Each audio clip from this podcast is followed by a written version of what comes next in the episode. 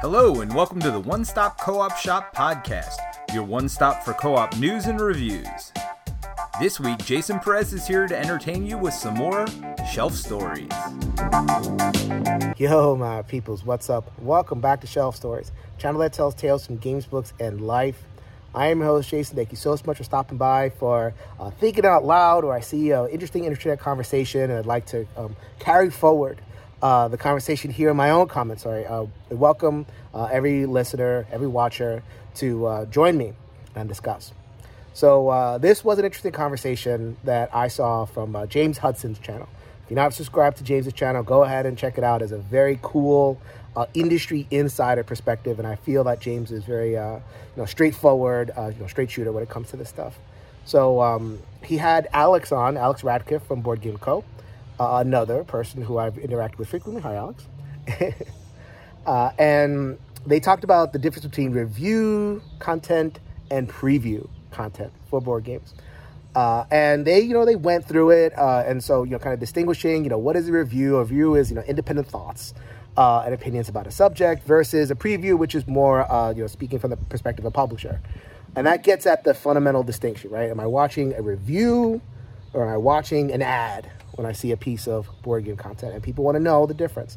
And there is a skepticism that things that are called reviews are often just gussied up ads. So, you know, I think the conversation tried to give some clarification, uh, int- introducing other concepts. You know, what's an overview? What's an impression? I see a lot of content creators uh, trying to, you know, find the right word, find the right way to communicate what they're doing uh, as a way to kind of, you know, attend to this consumer skepticism of uh, you know pieces of content about board gaming. So, on the one hand, you know, valuable to continue the conversation. On the other hand, I mean, I think every single creator uh, of any kind of you know they, they build up a, a library of content addresses this at one point or another, and I'm wondering if it's really you know doing anything to do the central thing, which is kind of assuage skepticism uh, and build consumer trust. So uh, I come at this, you know, from a unique perspective. I'm a marriage therapist, and I deal with this all the time. The distinction between offering more truth and having it be received in a spirit of trust. Truth does not necessarily lead to more trust. So, I, as an example, I have a lot of uh, couples. We live in the age of, of, you know, phones, and you know, give me your phone. Uh, let me see what's going on in your phone. Why are you talking to her? Why are you liking this one's picture? Uh, I, you said that you were hanging out with them, but you were really hanging out with them. Da, da, da, da, da.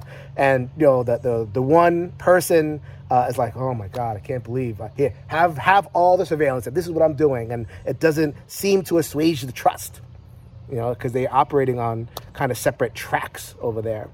So that comes out in the board gaming space. Like, oh, uh, this person uh, is really good friends with Isaac, uh, who made Gloomhaven. So how can I trust their review of Gloomhaven? Uh, I see that they're always liking each other's uh, videos and appearing on, you know, their own uh, Instagrams, and they're all kind of cliquey and together. So how could they be honest with one another? Or one of my personal favorites, like you know, I'll, you know, someone will post a review, or I'll post a review. How many times did you play it? Did you play it enough? Uh, could you get? Uh, did we get a, a, well-rounded perspective? And you can only get that from multiple plays. How many times did you play it? And it's like you know, um, every time I see something like that, uh, I think of you know that question: How do I know? Uh, the consumer is asking, "How can I? How do I know if I can trust you? How do I know if I can trust you?" Who remembers the old Whitney song? How do I know if you're not a shill? That's the thing, right? We're all shills or we're all cliquey. And really, when we offer all this, what we say is review content, the skepticism is that we're offering ad content. And I just don't feel like more truth is getting us where we need it to be. Yes, we, we got to keep on trying that thing, but I think that a, a separate track and a separate tactic is a little bit more necessary that focuses specifically on building trust. All right, so we're going to shift the paradigm a little bit, a, a, little bit away from kind of definitional truth telling uh, aspect to more of an explicit trust building on the part of consumers uh, and creators. So I think a lot of consumers, and I've, I've seen this uh, message pretty frequently, uh, would like for creators to adopt more of a journalistic aspect. It's kind of the role we play. We're journalists. And I, you know, that is not uncomplicated for me. I'll share a little bit about that towards the end of the video. Uh, but the values of journalism would, uh, I think, that consumers would like to see us, you know, reflect on those and manifest those a little bit uh, more explicitly. So, uh, what are they? Um, number one, an acknowledgement that there is an adversarial relationship between publishers and consumers. As creators, uh, most of the creators I know are happy people. you know, uh, we're joyful, we're enthusiastic. We want to, you know, be friends with everybody. We Want to be friends with people uh, that you know follow our stuff and you know we play games with. You also want to be friends with publishers because they're people too. And I do not uh, hide the fact that I have a lot of friends uh, as publishers, people whom I'm happy to call friends. Uh, really, really great people, you know, like-minded and all that kind of thing. Uh, so that is uh, to a consumer that's like, oh no. uh, so I think you know from that perspective, it's not you know the, the community stuff is fine, but at the end of the day, it's about the money. It's a limited resource, and who gets control of the money and who has the say so there. So from a consumer perspective, they want to maximize the value that they get for their money. They're willing to spend it. they got disposable income, uh, but can do we get maximum value for the money versus the publisher interest, which is give me the money. You know, and there's uh, scrupulous ones and less scrupulous ones, but for the most part, down the line, even though you know the most assiduous business person is a business person. If the bottom line doesn't make sense, then they can't run their business. So sales, that's the bottom line. So that is adversarial, and you know, uh, I think just doing as much as we can to acknowledge that reality that a lot of consumers think that or in that mindset would help us. Uh, that's number one. Number two, uh, integrity. What a consumer wants to know is do we reflect the same opinions, the same vibe, the same, you know, uh, everything when the camera's on and when the camera's off? Uh, the way I heard it in a comment once is you know you're on screen and you're saying the happy stuff about a game and then the, the instant the camera goes off oh what a piece of garbage. I can't believe i had to do that. And you know so uh, sometimes that's a difficult thing because we're so online uh, and a lot of our thoughts kind of come out there. So you know we put out a video and we say a certain thing but then in another chat uh, we're saying a different thing. And it's like well what am i supposed to believe there uh, so somehow flagging to the uh, consumer that integrity is a value, uh, that we take that seriously. That's number two. And number three is independence. Are we independent? I just said that I am friends uh, with publishers. I have worked for publishers. I've taken their money. Uh, I am a cultural consultant for a lot of games. And you know, I think the way forward on that is transparency. Like every time I consult for somebody or, uh, you know, uh, even like review copies of games. That's still a practice in the one stop co op shop to let y'all know that we got the review copy uh, of the game. Uh, so, you know, to flag for people, you know, what is our level of independence. And some of the skepticism comes from, again, uh, the click- clickiness. Uh, how independent can we possibly be from publishers if they're we're liking all their posts and we show up at their tables at conventions and hanging out with them all the time? So acknowledgement of the adversary relationship, integrity, and independence. Those are the values I think that consumers are looking for. All right, so uh, we have those values. The next step is how do we communicate those values? I mean, people have to know that we hold these things. Uh, you know, how do I know? Love that song. Uh, okay, so I think that happens in uh, two different ways, and it happens within the context of this adversarial relationship. That's really the baseline uh, that it uh, kind of shapes a lot of this stuff, at least from a consumer perspective. Okay, so one way is being willing to be critical, being willing to be negative. So, you know, let's say you have a whole bunch of reviews, a whole bunch of content that's so positive about a game. Oh, this is the greatest game, and you know, you'll love it, it's worth your money, blah, blah, blah. But then you have a creator or two who will go against the grain. And oh, here are the criticisms, here are the nitpicks, here's the, you know, uh, the, the shortcomings, and this is the, you know, blah, blah, blah, blah. And the idea being that the, from a consumer perspective, that, that uh, person that is willing to put the negative out there is deemed as more honest because they're playing within that adversarial relationship. They're trying to take our money. We want to keep our money as much as we can or get the maximum value from it. And that person that's willing to be negative, it's willing to be critical, cares about that, cares about me as a consumer. Uh, so this is the conversation, and I don't want to put my friend James on blast. He is my friend. I, I you know, I like the dude a lot. Um, and but I will say honestly, um, watching that review versus preview video, I think on some level James wanted to have this discussion about negativity. It bothers him so much. It, it bothers him how negative the hobby can be sometimes. And uh, I actually I think this was legitimate. I think there are maybe some creators uh, out there that kind of make a brand of it. You know, I'm willing to stand up and I, you know, assert my independence because I'm so negative.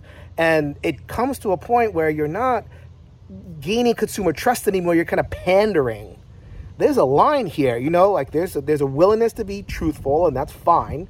Uh, but when the brand becomes I'm willing to be negative, is that trust building anymore, or is that just you know building up your own community? So I don't know. But that's a definite conversation that you know needs to be put in there when it comes to negative stuff. But for the most part, I think uh, from a consumer perspective, it's not about the uh, you know the the big shows of independence. It's not about the attention. That oh well, uh, negativity is more inherently attention getting. It is, it is.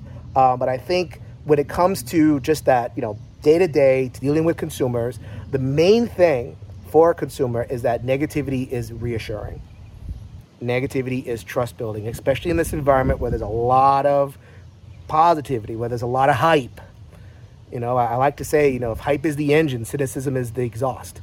Where you have a lot of hype, you're going to have a lot of cynicism. And in that environment, then someone who's willing to be critical is going to reassure at least a portion of the consumer fan base. I'll tell you right now, I think that is the main difference, uh, a main uh, point of friction between you know what consumers want and what creators uh, want and what's sustainable for us. Most of us don't like to be negative. We just don't. We don't. We're not filled by it. We're not uh, you know, satisfied. You know, if we shoot down a game, it isn't this wonderful thing that gives us pleasure. Um, uh, last year or the year before, I had Ben Maddox, the uh, Five Games for Doomsday, on the show. Uh, he actually articulated that he kind of likes being negative. He likes coming up with you know, you know, biting turns of phrase. This game is ball shrinkingly bad, or you know, all, all sorts of uh, stuff like that. So. Uh, you know, I respect that, and that's cool, uh, a cool way to approach stuff. But that's not most creators that I've experienced most of us want to be positive. We, are here for positive reasons. Uh, when we have a steady stream of negative games, uh, we don't have an incentive to keep going because we're not paid for this. You know, if we were paid, sure, that's our job. We you know, suck it up and do it. But you know, most of us, it's not. Uh, so a lot of us do. You know, if we find a game that we don't like, we'll pass on it uh, which is what gives the impression that we love everything and we're shills because we don't produce, many of us don't uh, produce primarily negative content. So, but that's on the creator side, that's what has to, you know, that's what has to happen for us to even sustain our presence. So, you know, I guess this is my own uh, kind of version of truth telling, letting people know this is what the consumer wants, but this is the creator perspective as well. It's not because we want to be shilling, but we're just trying to be sustainable out of our love of a hobby. So speaking of that, uh, so that's the negative side, the emphasizing of the negative. How do we uh, creators create trust in that in a positive way? So many creators are successful at this. They build their own communities, and you know for whatever reason, uh, you know people resonate or they do you know giveaways. They're generous. Uh, you know, with their time and attention, and you know, they involve the fans. they they find ways uh, to cultivate positive community and you know that helps those creators you know build a following build trust and you know be able to sustain themselves that way. Uh, uh my one kind of th- thought about that is there are some consumers out there and i think there's many consumers out there that don't. This isn't a community thing for them. Board gaming is one amongst a number of different hobbies so they won't be part of any kind of community building. So they're coming in uh, so imagine that there's a consumer, and you know you all you're doing is coming into a shop. You're not listening to a whole bunch of stuff and you're not doing a bunch of research. You're coming in. What do you see? You see a hobby awash in positivity. People that don't, that, that refuse to cover negative games on a consistent basis. So the effect is a bunch of positive stuff. And then every once in a while, you'll see like a pinprick, a point of something critical. I shouldn't say that. It's, uh, it's there. There's, there's plenty of political stuff out there. It's just, uh, you know, relative to the volume of, you know, happy stuff um, it's a little bit difficult. So, from a consumer perspective, uh, even the people that spend time build community that way mm, might not influence them so much. So, I don't know if that's a way to totally avoid the issue of cynicism in our hobby. So that's the framework that I've used. Uh, know, thinking about these issues, uh, evolved uh, after six years. I've been doing this for six years, and I think I've done an episode on this every single year. Just evolving my thinking about it. I hope that uh, I want to offer to people as a framework and uh, you know, to a way to kind of navigate some of the friction. So you know, creators and consumers tend to be uh, not on different sides. This isn't a war, but we just want different things. Uh, cons- uh, creators tend to be enthusiasts. We, what we do this because we're enthusiastic. We want to build a sense of community, and consumers are they want to save their money and have value. Uh, uh, make sure they get value for their money. So that can be at cross purposes. Sometimes it's worth it to just uh, be aware of that. So where does that leave me as a reviewer? Um, I will admit, I am a little exhausted with the consumer mindset. So I continue to review games and I I'm, try to be as analytical as possible. I try to offer a lot of value, but I think that it's tough because I'm generally a positive, happy guy. Even when I'm, you know, being a little bit critical of a game, it's, you know, well, this is this might work for some people, this might not work for other people, and I don't get to that nitpicky level, or, uh, you know, I don't uh, kind of en- engage in negativity for its own sake, and it gives me no pleasure to roast a game at all whatsoever. So I had to, you know, wrestle with that because I was at a point a couple years ago where, you know, been hearing the things like, oh, I got to try to be a little bit more critical and negative of my games just so people can trust. And I had someone say to me, I won't say who, uh, they said, Jason, your reviews are too positive. Uh, yeah, not every game is great. How are people going to trust your opinion? And I don't know, something just kind of broke. Uh, and I'm like, you know what? What am I doing? That, what a killjoy that kind of sentiment is. If I want to do this, I'm just going to do this uh, the way I want to do it. I will be continue to be analytical. I will not be anything dishonest. I will not gas up a game that I don't think deserves it. But at the same time, if I find something positive, then I'm going to play it up and I'm going to be enthusiast. So I that's how I define myself. I'm an enthusiast of games. It's not the same thing as a journalist. I am not a journalist. Just did a whole video on the values of journalism just to tell you that I'm not one. how wonderful is that? I think it was worth it for me to go through that journey. It was worth it for me to consider that perspective, consider what consumers want, and ultimately to let people know that if they're expecting a like a lean towards negativity, they're they're kind of not going to get it from me. Uh, I'm very specific with what I cover nowadays. I've really, t- um, you know, um, stripped down what I cover. I re- it's really only cooperatives and a couple of solo games from me. Uh, cooperatives are my jam. I love co-op games. Even games that are mediocre, I will at least find some joy in it. Uh, primarily because I, you know, it's like pizza. Even bad pizza is pretty good to me.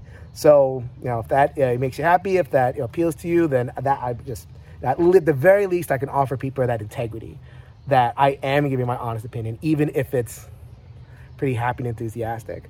Uh, so that's how I've landed. I hope that I've given people tools to uh, think about this issue. And uh, really, at the end of the day, how do we build trust should be the central question for us creators. If you can change your mind, you can change the world, people. So until next time, hey, everybody. Thanks for joining us again for the One Stop Co op Shop podcast. Check out our YouTube channel at One Stop Co op Shop. Also, join us for games and discussion on our Discord channel. You can support us on Patreon at patreon.com slash one stop or leave us a review on iTunes. Thanks again, and we'll see you next week for another top five list.